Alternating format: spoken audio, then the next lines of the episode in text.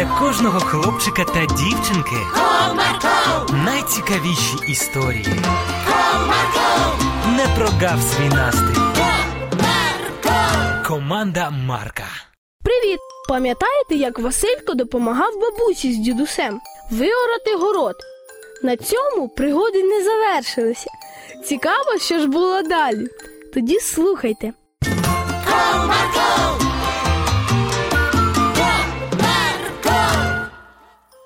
Оговтавшись після пригоди з трактором, Василько вирішив по-іншому допомагати бабусі з дідусем.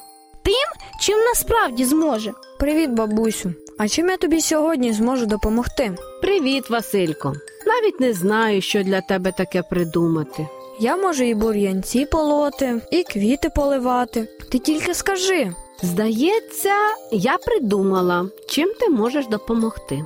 чим? Кажи швидше. Через півгодини дідусь піде на луг, поведе овець. Ти можеш піти з ним і прослідкувати за вівцями, щоб вони далеко від нашого паркану не відходили.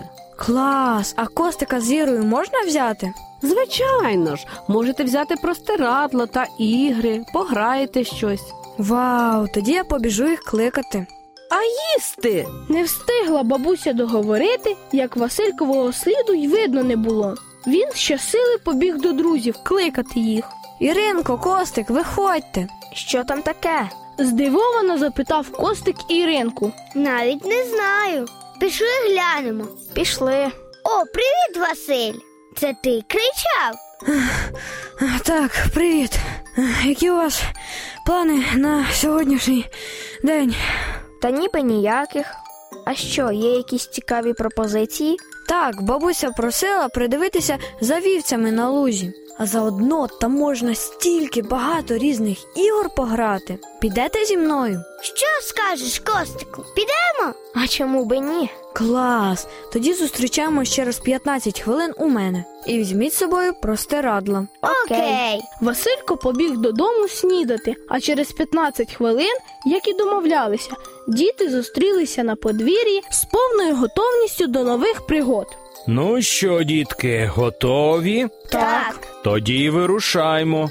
Хочу вас попередити, що вівці дуже лякливі, тому за чужаками вони не підуть. Але добре, що Василько їх годував ці дні, то вони запам'ятали його запах. Що, реально? Звичайно ж, вони не тільки запах, а ще й голос запам'ятовують, а тому й з легкістю можуть відрізнити чужака від свого. Прикольно. Ось ми і на місці, Василько.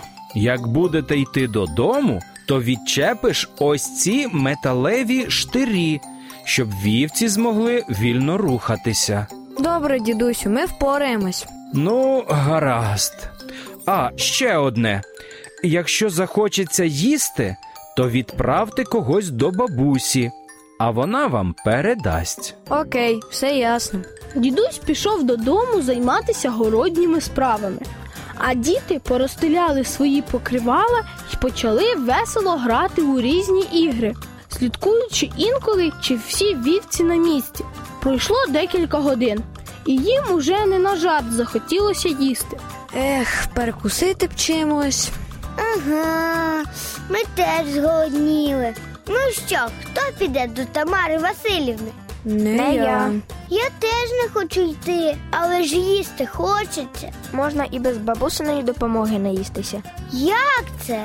Коли ми йшли на луг, я помітив, що на сусідському городі така гарна полуниця виросла, і червона, і велика, вся як на підбір. І що ти цим хочеш сказати? Можна піти і наїстися тієї полуниці, поки ніхто не бачить. Але ж так нечесно.